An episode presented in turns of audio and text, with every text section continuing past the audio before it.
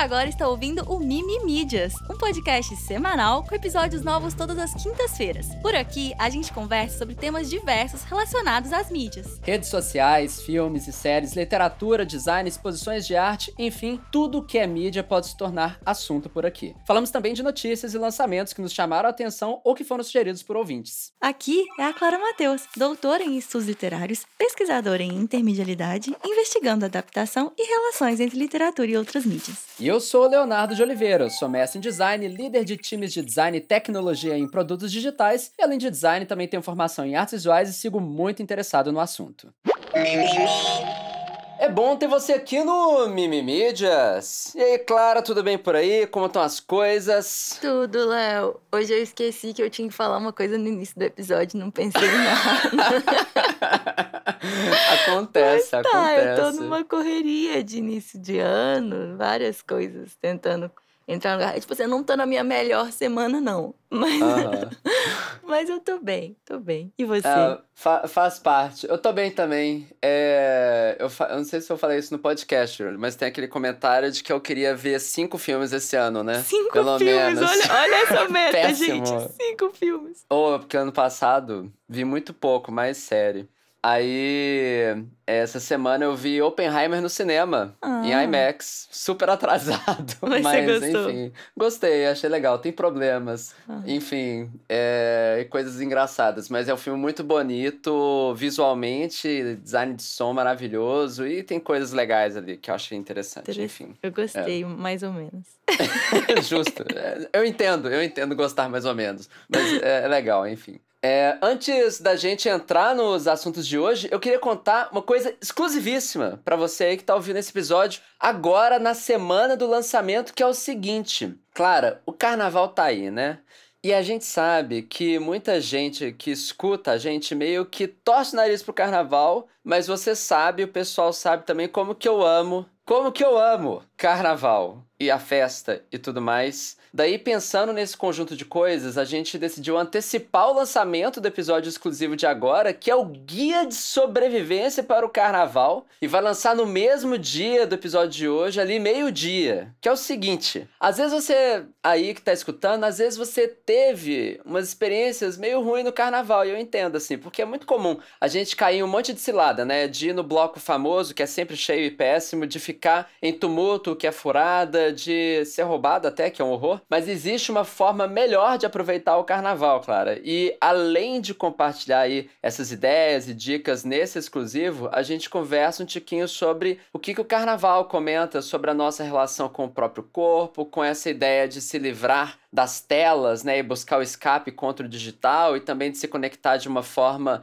aterrada com a nossa senso- sensorialidade. Um pouco disso tudo, assim, né? Foi, me- foi meio isso, né, o episódio, no final das contas. É. Então, se você quer aí umas dicas pra passar e sobreviver a um bom carnaval, ainda mais se você quer passar o seu primeiro carnaval de rua nesse ano, é só você entrar em orelo.cc barra e assinar que com a partir de pequenos nove reais, o que não compra nem um, nem meio, nem meio checkmate na rua, então tá muito barato, a partir de nove reais você consegue ter acesso a esse e a todos os nossos outros exclusivos. E se você não gosta de carnaval, esse episódio pode ser um bom passatempo nesse feriado. Então vem em orelo.cc barra mimimídias e assina a nossa campanha para ouvir a esse exclusivo. Então, Clara, me conta, o que, que você trouxe aí pra gente conversar hoje? Léo, você conhece um perfil do Instagram que agora tá no TikTok que chama Auto Leblon? Alto Leblon. Não. É uma página que mostra o quão ridículo são os ricos do Brasil. Primeiro, assim, eu acho que cabe contextualizar melhor para quem, como eu, não está familiarizado com a geopolítica carioca. Léo, você que é o maior conhecedor do Rio de Janeiro desse podcast, você pode explicar pra gente onde fica o Alto Leblon? Você sabe o que é o Alto Leblon? É, eu sei onde fica o Leblon, na Uhum. verdade, né? Então, é na zona sul do Rio de Janeiro, né? Você tem ali Copacabana, que, onde começa um pouco a área turística, você desce Ipanema, e tem o Leblon, e o bairro do Leblon, ele é notoriamente caro. É, acho que talvez é o lugar mais caro do Rio. Aí você atravessa e você chega na Barra da Tijuca, que é também onde fica muita galera endinheirada também. Né? Então é isso, é a área turística. Agora, o Alto Leblon, eu não tenho familiaridade, não. Talvez eu não conheça essas pessoas ricas aí.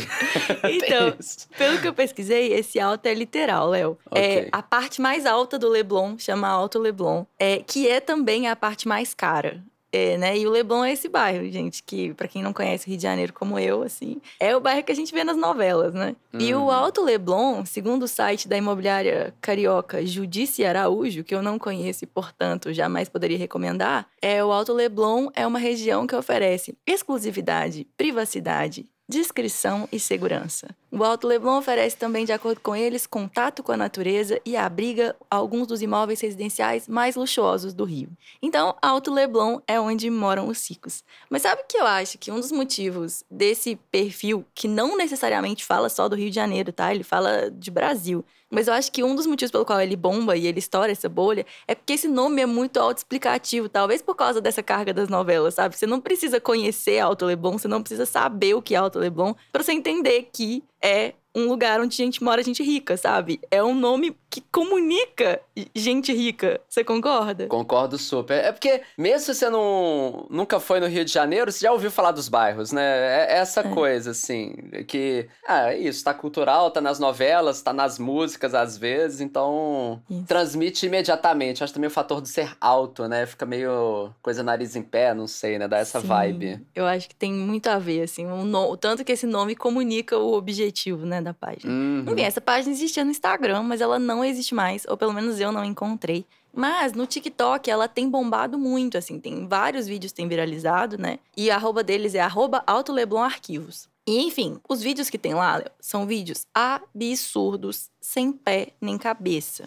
E o perfil é isso, uma curadoria de gente rica sendo totalmente desconectada da realidade, falando impropério, fazendo coisas absurdas, ofendendo todos os grupos sociais possíveis. O que, que você acha da ideia dessa página? Eu acho divertido, um pouco catártico, talvez. Né? Assim, você vê essa galera causando uma estranheza, não sei, assim. E é isso, acho, é, acho que é isso, divertido é a palavra, né? Enquanto alguém que estaria consumindo esses vídeos. Mas eu não sei, não parei pensar na questão social disso. Acho que, acho que escancara algo, né? Ainda mais Rio de Janeiro. É, e tem várias coisas interessantes, assim. Tem uma peculiaridade da página que eu acho que vale comentar, é que a maior parte dos vídeos que eles postam não tem legenda nenhuma. é tipo, é só o vídeo. É. É tipo assim, é só um, olha isso. E por estar nessa página, nesse contexto, você já entende tudo, né? Mas eu acho massa, assim, sabe? Você não precisa falar nada. O vídeo já fala por si, né? Tudo que precisava ser dito já tá ali. E assim, eu tô falando dessa página porque para mim ela representa muito bem a trend, né? Mas você tem visto recentemente, assim, muito vídeo absurdo de gente rica viralizando. Teve um de uma menina do helicóptero, você lembra disso? De uma menina aqui? Lembro, lembro. Essa menina do helicóptero, eu acho até que. Eu não sei, assim, depois eu queria ter pesquisado mais na época. Mas. Tem uma coisa de ser meio uma personagem também, Sim. essa daí especificamente. Mas eu já vi também uma coisa de um rico que ele tá discutindo no celular uma coisa bem succession, assim, uhum. sabe? Sobre família também, fica meio estranho, não sei. É, tem a filha da Sofia Coppola, que também é uma coisa de helicóptero, que ela fala que é que ela contratou no, no cartão de crédito do pai uma ida de helicóptero para encontrar uma amiga dela em outro estado, e aí ela ficou de castigo, e aí ela grava um vídeo no TikTok falando disso okay. e viralizou muito, porque é a filha da Sofia Coppola. É, e é mais engraçado porque ela acha que o importante e o famoso é o, é o pai dela, é muito engraçado, assim, porque ela tem uma visão meio, meio maluca, assim. Mas é porque o pai dela é músico, o pai dela é daquela banda Phoenix. Mas enfim, a mãe dela é muito mais relevante, né? Uhum. Mas é, é um vídeo que viralizou também, mas tem várias, tem vários herdeiros viralizando, assim, essa, a vida dos ricos, né? Tem uma, uma menina que fez muito sucesso no TikTok brasileiro, que era é, um, estilo de vídeo específico que ela fazia, que era mostrando pro pai as coisas que ela tinha comprado com o cartão do crédito do pai e perguntando quanto foi. E o pai não tinha ideia. Tipo assim, quanto você acha que foi essa sandália? Aí o pai falava, ah, uns 500 reais. Ela fala, que isso, pai? É mais. Aí o pai falava, dois mil reais. É mais. 49 mil reais. E aí o pai falava, quê? Você comprou essa sandália de 49? Era isso, assim, era, teve vários vídeos assim. Então, tem muito, tem muito, muito, muito, muito, muito se fala, assim, nesses ultra ricos viralizando. E essa página é uma página que ela condensa é, isso. Mas você tem visto isso, né? Tipo, vídeos de gente Não, absurdamente rica. Você descrevendo, sim. Agora, agora sim, um pouco mais. E aí, assim, Léo, talvez você tenha visto especificamente esse aqui. Mas se não, acho que vale a pena de qualquer forma, focar nele. Porque eu acho que ele. Enfim, é que é uma mulher branca, magra, que ela tá andando de bicicleta e tem uma outra mulher correndo atrás dela, empurrando um carrinho de bebê. Você viu esse vídeo? Não, que horror. Tá, eu vou reproduzir o áudio, tá? Como minha babá é fitness. Corre, Sil. Olha lá ela. Ela vai fazendo um cardiozinho enquanto ela leva a Manuela, gente. Não perde tempo, tá? Ela já tem emagrecido bastante. E beleza, adoro ser a influência boa na vida das pessoas. Onde começa? Jesus! o que, que esse áudio te faz sentir? Nossa, angústia. É porque é isso, né? A pessoa ainda achar que tá fazendo bem, sabe? Sei lá, né? E, e tão pouco tempo e tanta coisa errada. Sei lá. O Gente. que eu sinto, Léo, chama ódio. Hum. E não é um ódio que está direcionado a essa pessoa específica da bicicleta, embora um pouquinho também, é claro, é irresistível, né? Mas assim, o ódio mesmo, o sentimento de ódio. Porque com ela é, é com ela é tipo assim, talvez um nojo, assim, mas ódio mesmo, esse ódio maior, denso, é, é um ódio à estrutura que permite que ela esteja nessa posição e que ela subjulgue uma outra mulher dessa forma, sabe? E é um porque é um ódio à estrutura, é um ódio de classe. E esse sentimento do ódio de classe é um sentimento poderoso. E eu acho que por isso que esses vídeos estão circulando tanto, porque esse sentimento não só ele é um sentimento muito forte, mas ele é um sentimento mobilizador. Então é muito interessante, sabe? Cultivar mesmo, né, esse, esse ódio de classe, porque ele, ele pode ser usado para mudar as coisas, né? E por isso que eu gosto tanto dessa ideia de não colocar legenda de reunir os vídeos que despertam esse mesmo sentimento, porque não personaliza, não especifica. É uma coleção de vídeos que que despertam esse mesmo ódio, que é um ódio não a essa pessoa, não àquela pessoa, né? Ao, a classe, né? Aquela classe que oprime. Enfim, não é algo individual, é algo coletivo, né? É, é essa viralização desses vídeos é, que, que escancaram né, esse escárnio generalizado da opulência dos ricos brasileiros. Então, Clara, falando em descolamento da realidade, a Apple finalmente lançou e já está vendendo. Não só está vendendo, como está é o que entregando o headset de VR dela, o Apple Vision Pro, e a galera tá usando na rua lá nos Estados Unidos. Você viu essas imagens assim, mais ou menos? Eu vi, como não? Meu Deus do céu. Não, e assim, Tá, eu tenho muitas coisas para dizer. Eu acho que eu posso deixar a gente indo, porque senão eu vou queimar essa pauta. Mas sim, eu vi. Tá, beleza, perfeito. Não sei, às vezes você vai trazendo, a gente vai conversando, tá tudo certo. Mas é isso, né? Distopia, meio ridículo. As pessoas com ele na rua, mexendo no ar com aquele capacete e tal, enfim. Daí, né, assim, a gente já conversou aqui no podcast sobre o Apple Vision Pro, quando anunciaram ele no ano passado, né? Daí agora que ele finalmente chegou de fato no mercado que as pessoas estão usando, eu queria só dar uma continuidade no assunto mesmo. Primeiro, falar de algumas questões sobre expectativa versus realidade, mas também sobre umas reflexões que eu ainda tenho sobre esse dispositivo em particular, assim, que eu acho que vale a pena comentar. Claro, talvez, eu não sei se eu vou esbarrar com todos os assuntos. Você quer falar um pouquinho sobre as pessoas na rua? Ai, sim, então quero. É tá. porque eu tenho a sensação que essa primeira leva de pessoas que recebeu esse óculos, elas estão fazendo muita coisa de propósito para viralizar. Eu sinto. Tem muita Sim. teatralidade nisso, sabe? É, de fazer esses vídeos. Enfim, eu acho tudo muito forçado tudo muito feito para viralizar. Não necessariamente tudo, mas assim, aquele do cara na esteira, sabe? Tipo assim, mandando e-mail, sabe qual é esse? Não, da esteira eu não vi, ah, não. tem vários. Tem, tem, esse. Aí tem aquele que bate a porta do, do, do, do Cybertruck, Cyber é. igual uma criança. Ele, ele, é uma pessoa de 1,20m, ele bate com as duas mãos, assim, ele sai, tipo, meio bravo, assim. Tem umas coisas que não é possível que elas são reais, sabe? Tipo, que elas não estão fei sendo feitas para gerar gerar esses sentimentos. Então é isso. Essa, essas pessoas na rua, eu sinto que muito, muito do, do que elas estão fazendo esse conteúdo, elas compraram esse óculos talvez para isso também, sabe? Aham, aham. Super, super. Eu vi também um, um, cara. É isso, dirigindo Tesla, ele foi até parado por, por, policiais, não sei o quê, porque não pode ficar fazendo esse, esse tipo de coisa. Ainda mesmo bem que não pode, né? autônomo. né? É, que bom que não pode. E é estranho para eles também, tá? Assim, não é coisa, ai, nossa, é pra galera lá nos Estados Unidos é normal. Não, eu vi uns reviews que fica muito claro que todo mundo tá achando meio ridículo, assim, uhum. rindo, enfim. Mas que é curioso de alguma forma.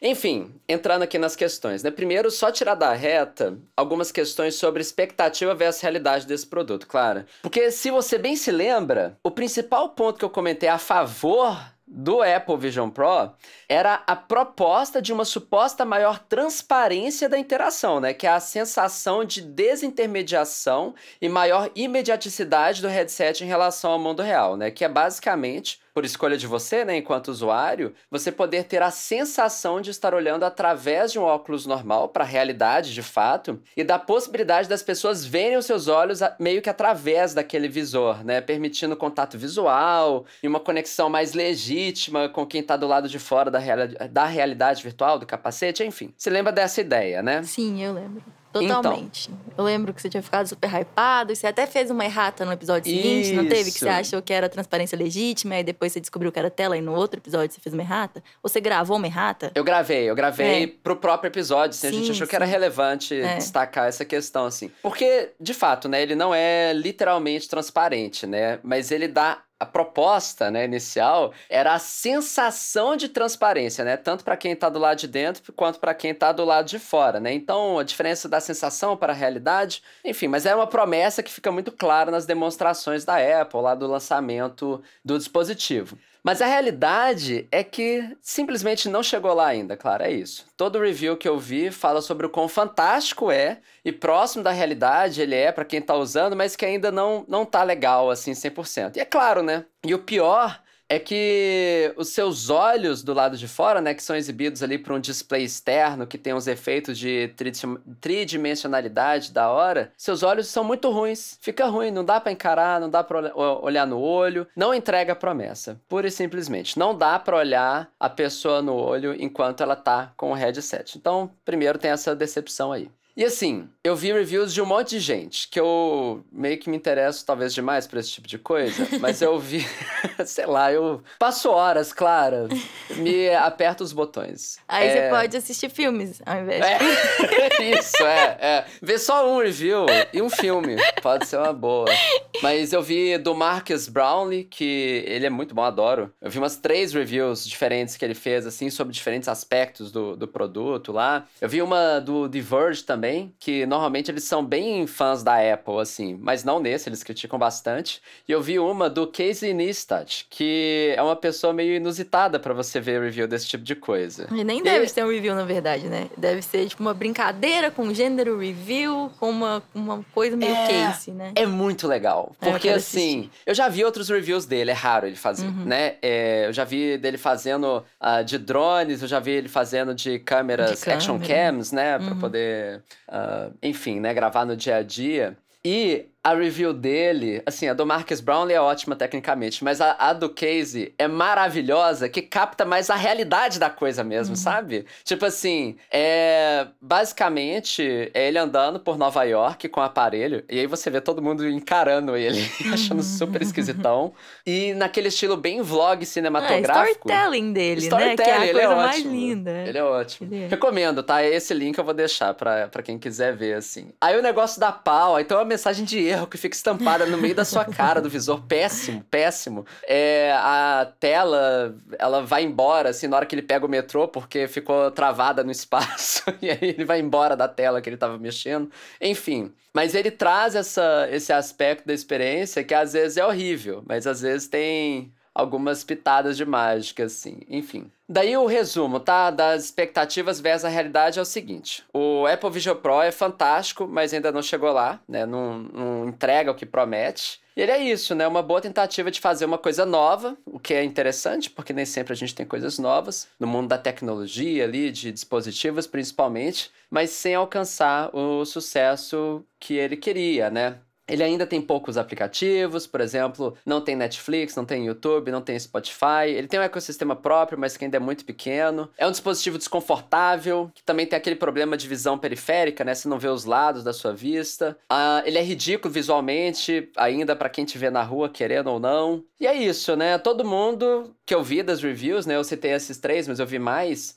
fala sobre o, o, quanto que esse produto é uma boa promessa, sabe? Do que pode vir a ser no futuro, mas que ele não entrega 100% agora nessa versão que chegou ao mercado. Então fica nisso, né? Uma primeira versão de um produto que parece que não está pronto ainda. Comentários, claro, assim, você já falou que você não usaria, né? Mas você já usou algum headset de VR? Não sei, assim, então, se. Eu não usaria mesmo, mas é por um motivo meio que, enfim, de saúde, né? Eu tenho estrabismo, então eu não posso ficar com tela perto do, do olho, né? Eu uso aquele, aquele. Meu celular tem aquela coisa que, tipo, está muito perto do rosto, ele avisa para afastar, sabe? Nem sabia que tinha no isso, que interessante. iOS 17 tem. Uau. É que você, tipo, se o seu celular tá muito perto do seu rosto, ele fala, tipo, mantenha mais longe. Então, eu, isso é uma coisa que eu tomo muito cuidado, porque é isso, né? Eu tenho estrabismo, eu não posso ficar com as telas perto do meu rosto. Então, a ideia de ficar com uma tela colada no meu olho é, tipo, vai contra tudo que todos os oftalmologistas falam para mim desde que eu sou criança, sabe? Então, assim, Uhum. mesmo antes de celular, televisão já era uma questão de não poder assistir muito de perto e tudo mais.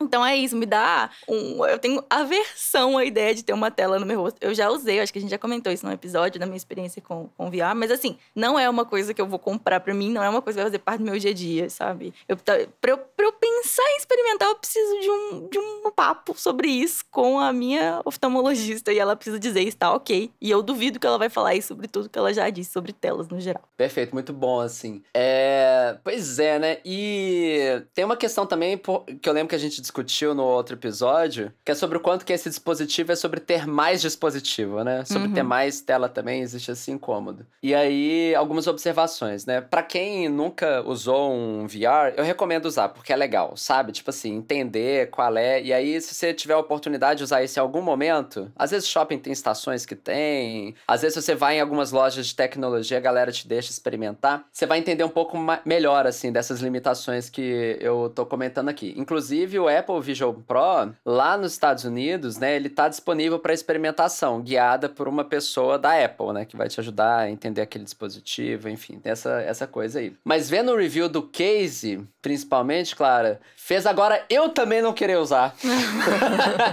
Porque você lembra aquele vídeo que. Ah, super distópico. A pessoa tá no supermercado, aí tudo é no- na tela da- do rosto dela, Nossa, assim. é aí tem ridículo esse vídeo. É, e tem uma vibe assim. Porque você conversa sabe? muito sobre isso, sobre a interface, né? Eu lembro de você comentar isso. Porque tipo, é uma Uhum. interface que ela simula todos os problemas da compra presencial. É, tipo, você tem tem um que se pouco, é, deslocar péssimo. e gastar muito tempo pra escolher as coisas, né? Você não poder voltar automaticamente pra prateleira que você queria, você ter que andar tudo de novo. Que são problemas da interface real do supermercado transportadas pra esse mundo digital, né? E eu a vi um negócio coisa- do aspirador de pó, de tipo, pegar a moedinha. Isso, é, mas essa foi legal. Ah, mãe, É, Sei, sei, sabe? é, Tipo, é, é. Não sei se eu acho isso legal, não. Eu acho meio. Eu acho meio idiotizante. Essa é a real, sabe? Interessante. É, o. E é mais tela. É isso, é, É. mais tela e o tempo todo, assim. E é um controle e não controle sobre sua própria visão ao mesmo tempo. Quer Eu dar acho que contexto desse negócio de moedinha, pra quem não sabe o que a gente tá falando? Boa, perfeito. É, o que que acontece? Você quer falar? Não, fala Ou- você. Basicamente é um, é um conceito, tá? É- Isso aí não é um aplicativo que foi lançado, parece. Pelo menos não ainda. Mas a ideia é que ao colocar o headset, ele simularia várias moedinhas em todo o chão do seu cômodo, né? Seu quarto, sua sala. E a ideia é você usar o aspirador de pó para poder coletar essas moedas. Mas qual que é o benefício? É que você vai conseguir aspirar a sua, o seu chão completo. Você não vai deixar nenhum canto sobrando, né? Então é, é a gamificação aí da realidade. Ô, Léo, você jura que isso pra- parece pra você uma coisa feita pra um adulto? Ah, eu acho divertido. Meu Deus, pra mim é. não, não pra todo dia. pra mim é o é retrato isso. daquele É um filme. Como que chama aquele filme, gente? É das que as pessoas vão ficando cada vez mais idiotas. Ah, não sei. Não Enfim. Sei. Nossa, gente, pelo amor de Deus. Tá. É, mas tem isso. aí Mas tem um outro que eu gosto, assim, tipo, uma proposta, que é. tá rolando um jogo da NBA, e aí além da visão ali da câmera principal, né, você teria como se fosse a quadra completa na sua mesa, aí você vai acompanhando de longe as pessoas, dá uma nova perspectiva. Hum. Enfim, é tudo meio... Você assiste NBA? Não, não assisto NBA, não, não assisto futebol americano, não assisto nenhum esporte. Mas vocês entenderam a vibe, né? Assim, Entendi, é uma tô só- proposta. eu tô só brincando com você. Não, é mas tipo, perfeito. como é útil essa tecnologia? Eu não preciso hoje, tá? eu não vou comprar. Eu tenho quase todos os periféricos. Periféricos não, né? Os dispositivos centrais, assim, da Apple. É, é isso, minha vida, né? Uma dinheirada. Mas o Apple Vision Pro não vai ser um. que Pelo menos não por hora, né? Não por hora, né? Quem sabe daqui a 10 anos, né? Porque é essa a minha esperança, daqui a 10 anos. Enfim, aí eu queria comentar, Clara, uma outra ideia específica aqui. Tipo, além dessa questão de expectativa e realidade e tal. Mas por que, que é especificamente interessante a Apple fazer isso? Sabe, assim, qual que é a diferença da Apple lançar esse dispositivo para a Meta lançar um dispositivo parecido? Que ela já tem lá o VR Quest dela, né? Várias... Que a Apple tem você e mais vários de Isso. você. A Apple É. tem fãs que vão comprar absolutamente qualquer coisa que tiver uma maçã. Essa- A Meta não tem essa fidelização de uma base de consumidores. Não sei se era essa a diferença que você vai chegar, mas pra mim a diferença é Essa essa. é uma das diferenças, não é a única. Mas é isso. A diferença tem muito a ver com isso, sim, Clara, que é adoção, que chama. Uhum. Quando a Apple faz, não é novo. Normalmente não é novo. É, eles pagam de inovador pra caramba, não sei o quê. Normalmente é mais refinado, de fato, pensam em coisas que normalmente outros players do mercado ainda não pensaram. Mas por que, que não pensaram? Porque estavam explorando algo novo. Ela sempre explora uma coisa que já existe e tenta melhorar em cima disso. E aí tem essa questão também, a adoção também é pelo salto de fé que as manadas de pessoas é, dão para poder confiar em tudo que essa empresa faz, né? E aí, isso fala sobre como que, querendo ou não, assim, isso não vai chegar no mainstream tão cedo, mas vai alcançar um grupo maior de pessoas para além desse super nicho de VR, que era o que existia antes, que era muito só para game, É, o principalmente. super nicho de fanboys da Apple. É, mas que já Mas é, um muito nicho maior. maior. Bem é. maior do que nicho de VR, né? E aí, a partir disso, cria, inclusive, um caráter de desejo, né? Esse daí eu não sei, porque é muito feio É usando na rua. ridículo. É. Até os vídeos que eles acham legais e que eles compartilham achando que eles estão arrasando, as pessoas normais acham ridículo. É, ainda não, não, não deu pra ultrapassar essa barreira, assim. Mas gera muito desejo, né? Em cima do que, que os dispositivos da Apple têm nas pessoas usando. Aí começa a rolar muita imitação, esse tipo de coisa. Aí só uns exemplos tangíveis, tá? Pra não ser eu, o fanboy, falando sobre, sobre essa coisa toda, né? Mas, por exemplo, vou falar alguns casos de adoção ampla de tecnologias a partir da, do caso da Apple. Tem Começando com o caso mais bobo, né? Que é aquele iMac de 98, que é aquela, aquele monitor de tubo com aquela transparência colorida. E aí, na época, não sei se você lembra, Clara, mas todo tipo de coisa começou a ter transparência colorida ali no design, né? Do produto especificamente. Então tem esse apelo estético.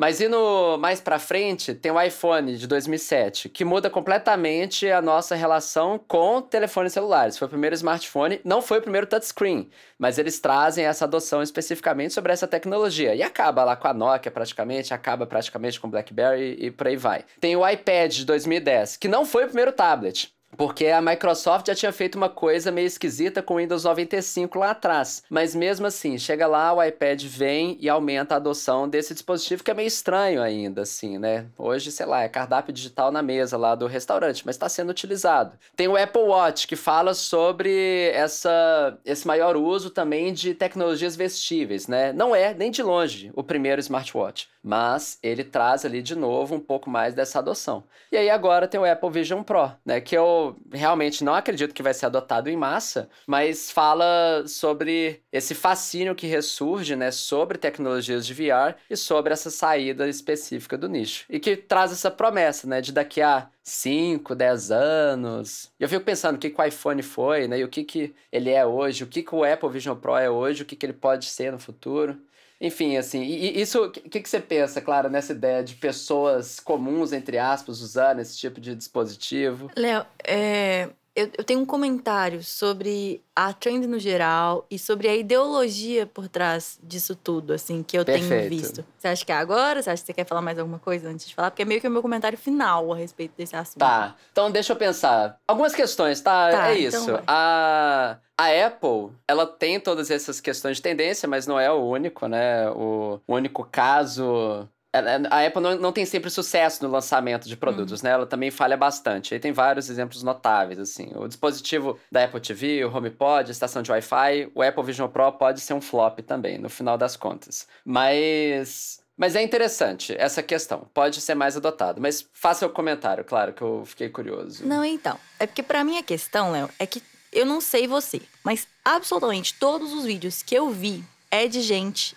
usando isso para trabalhar enquanto faz outra coisa. Então, assim, é trabalhar enquanto anda de esteira, é trabalhar enquanto dirige, é trabalhar enquanto anda do carro até o trabalho, é trabalhar enquanto faz compra no mercado. É sempre trabalhar no metrô. É sempre alguém que está fazendo gesto que, obviamente, a pessoa está trabalhando enquanto ela está fazendo outra coisa. E isso é uma questão ideológica, né? A gente é ensinado, é introjetado na gente que a gente precisa estar produzindo né? Sempre. A gente sempre precisa estar trabalhando. Porque significa que a gente está gerando riqueza para alguém. Então, quanto mais a gente estiver trabalhando, melhor para o sistema econômico que a gente está subjugado. E aí a questão é a seguinte: não é interessante ideologia. Tipo assim, a ideologia é essa. E isso é absolutamente abjeto, porque isso é uma ideologia que adoece as pessoas. Você não precisa trabalhar enquanto você está dirigindo para o seu trabalho, você não precisa trabalhar enquanto você está no metrô, você não precisa trabalhar enquanto você faz esteira, sabe? A gente não precisa trabalhar o dia inteiro. E o que eles estão tentando vender agora é basicamente um discurso de você pode trabalhar por mais tempo no seu dia. É isso. Literalmente o que está sendo dito é isso. É, nessas e nessa campanha toda, é otimizar, é produtividade.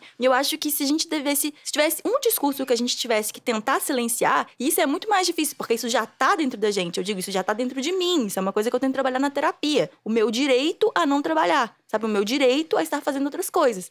Então, eu acho extremamente nocivo, mesmo, assim, eu acho um produto perigoso pelo discurso que ele carrega nele, sabe? É, é, um discurso que adoece, é um discurso que mata e é um discurso que gera riqueza para outros, né? É, e, e tem um pouco disso também, assim, que é interessante você trazer, que é uma extrapolação, querendo ou não, do celular, de certa forma, uhum. né? Porque o celular também, e aí da mesma coisa, do smartphone e tudo mais, ele ele extrapola as fronteiras geográficas do trabalho, né? E temporais também. E aí você passa a ficar refém de sempre responder mensagens de trabalho, uhum. independentemente de onde você tá. Aí. Você pode estar no banheiro fazendo o número dois, que tá lá você respondendo mensagem, talvez, ali do seu trabalho especificamente. É, o Apple Vision Pro, assim, o que, que eu enxergo nesse aspecto, Clara, é uma é elevar uma outra potência ainda essa ideia das telas na nossa vida. E que acaba que a gente é, traz muito da carga do trabalho para isso. Agora, um comentário interessante também, assim, dos reviews que eu, que eu vi sobre o dispositivo, eles comentam o quanto que isso é um bom brinquedo. Que uhum. ele não é uma. Assim, mesmo por exemplo, do Marcus Brownlee, eu tive a sensação assim, eu acho que ele foi pago para fazer este vídeo aqui especificamente, porque ele normalmente não é tão entusiasmado com as coisas assim. Uhum. Mesmo nesse caso, ele termina falando, gente, isso aqui não é para você, isso aqui não é sobre produtividade ainda, isso é, é brinquedo, é, hoje, assim, uma exploração nesse sentido.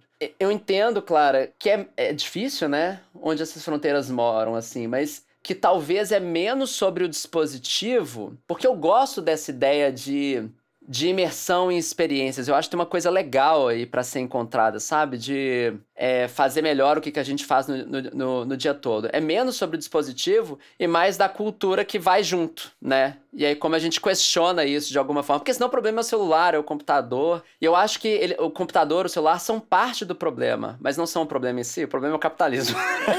não, mas é porque eu não acredito que o celular. Assim, o celular e o computador, eles não existem no vácuo, né? Eles são feitos Sim. com objetivos muito claros. Eles são produtos da cultura, né? Eles são produtos da sociedade. O Vision Pro, ele, ele é um produto da sociedade. Ele não apareceu no vácuo, né? Ele está sendo desenvolvido com um objetivo. E quando a gente vê qual é o objetivo, tem sido sempre. Tanto é que esse fala, ah, ele não tá lá ainda, ele ainda não é de produtividade, ele é um brinquedo. Ou seja, qual que é o objetivo? Ser uma coisa que vai aumentar a produtividade. Um Inclusive... objetivo deplorável. A gente não precisa ser mais produtivo. A gente não tem um problema de produção e de força de trabalho no mundo de hoje. A gente só tem pessoas que estão ficando cada vez mais adoecidas, achando que elas precisam trabalhar mais e mais e mais e mais, entendeu? É, inclusive, assim, uma particularidade do Apple Vision Pro é sobre como que ele traz é, essa questão de você, enfim, eu poderia usar com o meu computador, né? Que é uma uhum. coisa que outros não, não utilizam tanto assim. Mas eu boto fé, é uma, é uma mega discussão, assim, que é, que é interessante de, de ser tida, assim, né? Sobre o que, que significa sobre o nosso discurso, entendimento do lugar do trabalho na nossa vida, né? Especificamente. Enfim, é interessante a discussão. E o que, que isso significa daqui a 5, 10 anos, né?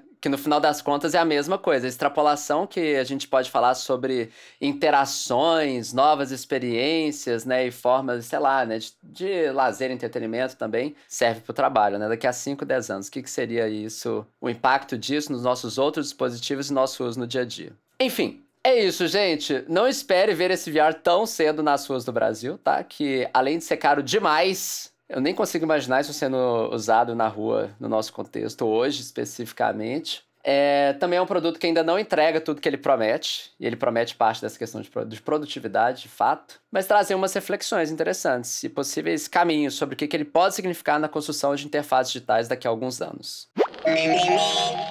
Antes da gente ir para o próximo assunto, que tal você aí que está escutando acessar lá a página da nossa campanha em orelo.cc barra mimimídias. Além do episódio de carnaval, eu queria comentar que teve um episódio exclusivo das últimas semanas que teve mega repercussão lá no nosso Telegram exclusivo para assinantes, que foi o episódio da Clara sobre escrita terapêutica e a nossa vida como uma adaptação. Sério, assim, foi muito legal o que, que o pessoal, o que, que a gente conversou lá muito gostoso, assim, poder papear desse episódio, compartilhar experiências com essa comunidade, grupo lindo que se formou, assim, e, e tá, tá muito legal, sério mesmo. Então, se você quer participar dessa e de outras conversas, né, e ouvir os nossos exclusivos, para além do especial de carnaval, é só entrar em orelo.cc barra mimimídias e assinar a nossa campanha. Léo, você viu que, supostamente, assim, em nível global, homens jovens ao passar dos anos, têm se tornado mais conservadores, enquanto as mulheres jovens têm se tornado mais progressistas? Eu vi essa manchete, fala isso, manchete? Eu vi esse título de artigo. No Financial Times? Não, eu vi nos, nos stories qualquer, mas deixa eu falar. Eu sinto que muito conteúdo conservador está sendo impulsionado para mim, especificamente, hum, em todas as redes. Fica essa observação. Mas bom, essa é uma análise de dados que viralizou, é feita pelo John Byrne Murdoch, né, que ele é um jornalista que escreve para o Financial Times e ele trabalha com análise de dados. Ele é um jornalista baseado em dados. E ele analisa dados da Coreia do Sul, dos Estados Unidos, da Alemanha e do Reino Unido nos últimos anos e ele vai discutir essa mesma tendência, né? Homens jovens cada vez mais conservadores, mulheres jovens cada vez mais progressistas. E aí ele fez uma thread no Twitter também compartilhando algumas interpretações que ele faz desses dados e aí eu quero compartilhar algumas com vocês. Por exemplo, na Coreia do Sul, em que essa diferença é, política seria bem marcada, inclusive seria um fato conhecido sobre essa sociedade, né? Ele vai falar sobre o fato de que o número de casamentos tem diminuindo muito, né? E a taxa de natalidade foi no chão. Então ele vai nessa consequência aí para a sustentabilidade dessa sociedade, né? E aí, uma observação bem louca assim, que ele faz sobre os Estados Unidos é que os homens estadunidenses jovens são mais conservadores que os homens estadunidenses velhos. Porque, afinal de contas, é isso que significa, né? Quando você vai pensando que está se tornando mais. Só que é muito doido pensar agora, né? Tipo, os homens mais velhos e os homens mais jovens e analisar né, o nível de conservadorismo. E aí uma pergunta que, que, que é uma, uma das pesquisas que ele analisa é se a pessoa concorda ou não com a frase que as mulheres buscam ter mais poder através de um controle sobre os homens. E aí mais homens jovens concordam com isso do que homens velhos. Não é louco? Eu achei, eu não tinha parado para pensar nessa implicação de que as pessoas jovens estão os homens, homens né? jovens. homens jovens estão mais conservadores do que os homens mais velhos. Eu achei muito curioso. É. Achei muito curioso nos Estados Unidos particularmente. E não é só sobre gênero, é tipo assim, é imigração, por exemplo homens são mais conservadores, ou seja, eles são mais contra imigração e políticas que favoreçam os imigrantes, né? Do que as mulheres. Então isso vai extrapolando, não é só uma conversa sobre gênero. Ela é uma visão política do mundo no geral, né?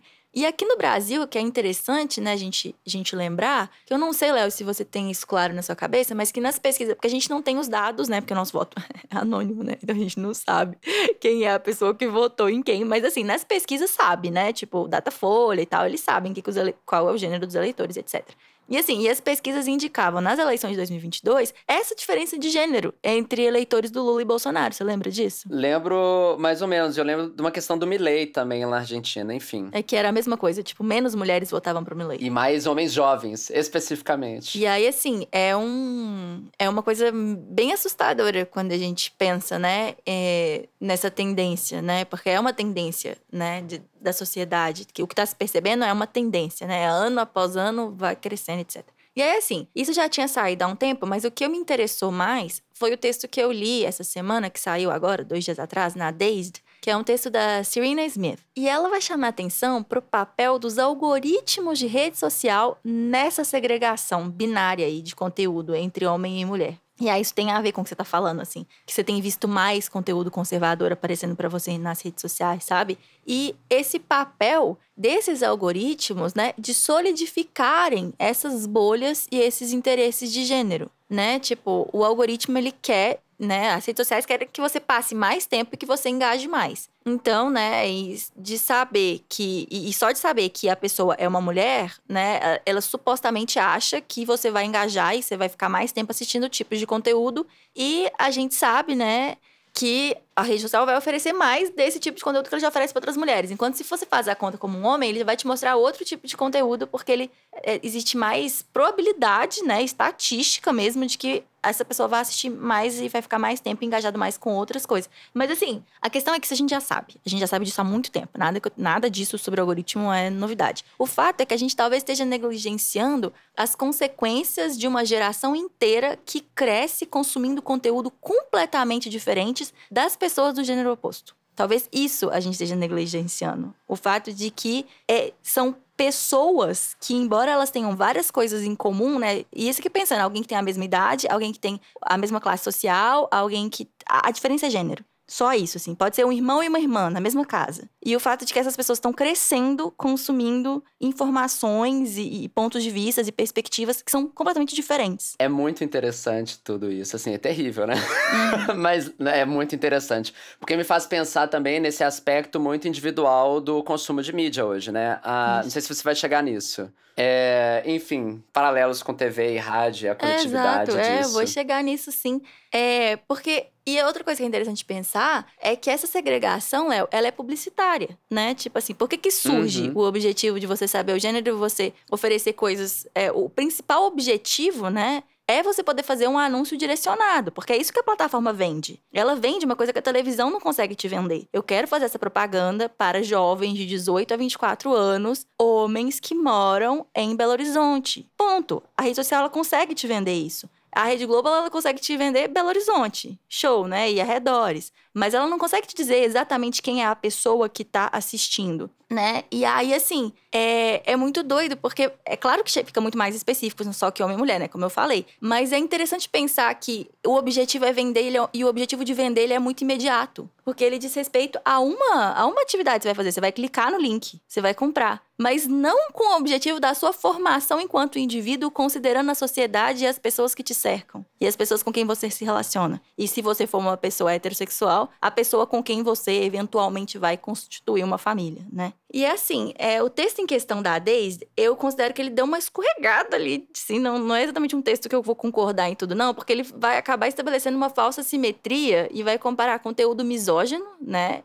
É, que muitas vezes, segundo ela lá, tá disfarçado de conteúdo fitness, o conteúdo de investimento. É o caso do, dos conteúdos conservadores que você tem visto? Não, não. É questão de pensamento, ideias mesmo. Isso que é uhum. é muito doido, assim. Eu tava tentando buscar o nome, eu lembrei só do sobrenome. Uhum. Aquele moço Peterson, sabe quem que é? Um moço de cabelo grisalho, assim. Não sei quem. Ah, é, cabelo branco, sei lá. Dos Estados Unidos. É, se vende meio como filósofo, assim. Não sei se é ah, Jordan Peterson. Ah, sim, sim. Eu achei que você tava falando de um brasileiro, sim. Não, não. Com legenda? É, é. Tem aparecido pra você não, ou é inglês? Eu, é inglês. Ah, sim, eu, sim. Eu, eu, não. Enfim, é tudo em inglês no uhum. YouTube, eu acho. Quase. É, mas tudo. é no YouTube que tem aparecido. No YouTube, no Shorts. Às vezes aparece também no Instagram Reels, mas eu uso muito o YouTube Shorts, tá? Uhum. É, então, muita coisa dele falando. Mas você podia estar tá vendo um filme.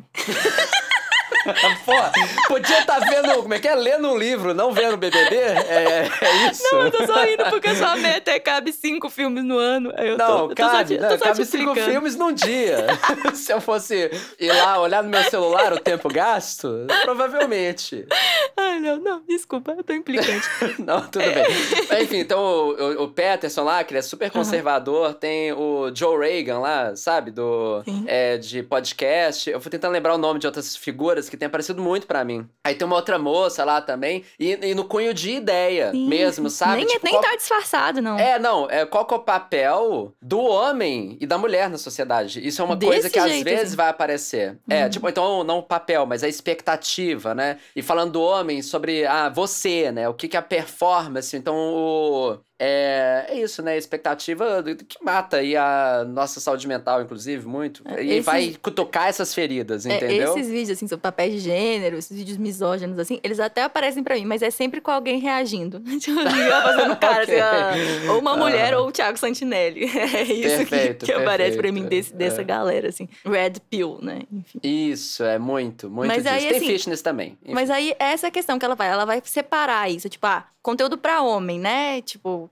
é esses conteúdos misóginos conteúdo para mulher, conteúdo sobre feminismo. E é uma falsa simetria, né, gente? Pelo amor de Deus. Então, assim, de, de nenhuma forma dá para ver esses conteúdos como espelhos um do outro né? Porque um deles é discurso de ódio. Mas assim, o fato é que a distribuição algorítmica de conteúdo da rede social, ela é muito pesadamente baseada em gênero, né? E isso é uma coisa considerável porque vai segregando os grupos etários e isolando em polos binários de interesse. E é isso que eu tava falando, Léo. Antes a gente assistia TV, todo mundo na sala de TV, a família toda. E agora todo mundo tem a própria programação. E isso vai gerando, né, esse fosso que vai separando as pessoas ao longo dos anos de isolamento dentro de uma câmera de eco, na qual a gente só vê e ouve o que, aquilo com que a gente já concorda. Não é insano? E eu acho muito interessante que antes a gente tinha que escolher junto o que assistir. Isso. Era uma negociação, né? Isso, é. Não mais. Não mais. Para finalizar, se você gostou desse episódio, que tal compartilhar ali nos seus stories no Instagram? A gente simplesmente adora saber o que vocês acharam dos episódios, ainda mais quando vem com uma observação ali, detalhes de percepções. E sempre que possível, a gente compartilha também na nossa conta alguns dos comentários que vocês fazem por lá. Então, para compartilhar o episódio é super fácil. É só clicar no ícone de compartilhar do Spotify, que é o quadrado com a seta para cima, e clicar em Stories. Pode parecer que é pouco, mas esse tipo de coisa ajuda a gente demais. Esse episódio é um oferecimento das nossas queridas pessoas apoiadoras e aqui vai o nosso agradecimento nominal para quem apoia a gente com 39 ou mais reais mensais. Então, muito obrigado para Vitor Fernandes Neiva, Mário Sérgio Firmo Silva, Carlos Eduardo Barros, Caio Augusto Cunha Volpato, Vitor Carvalho, Carlos Henrique de Andrade Brás, Gabriel Nemer Neves, Raul Barros de Luna, Francisco Manuel, Felipe Reis, Cisara Nogueira, Daniel Lemos de Moraes, Ângelos Paixão, Kaique Antonelli Maurano e Bárbara Biondini. Muito obrigado, de coração.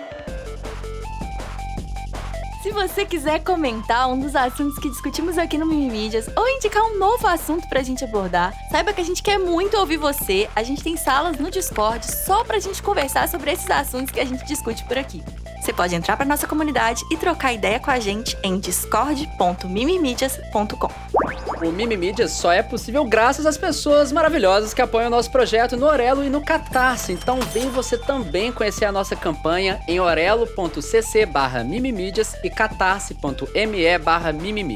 Quem apoia o projeto tem acesso a todos os episódios exclusivos que a gente já gravou e novos episódios exclusivos todos os meses. Esse episódio do Mimimídias foi editado pelo incrível Tanekoshima. A gente fica por aqui e você pode continuar nos acompanhando nas nossas redes sociais. Toda semana a gente tem postado vídeos curtos no TikTok e no Instagram em arroba canal Mimimídias. Você me encontra no Instagram e no TikTok em arroba claramateus e no Twitter arroba claramateus. E no TikTok e no Twitter você me encontra também em arroba leo bos e no Instagram eu sou arroba leonardo bos. Tchau. Tchau. Tchau. Tchau.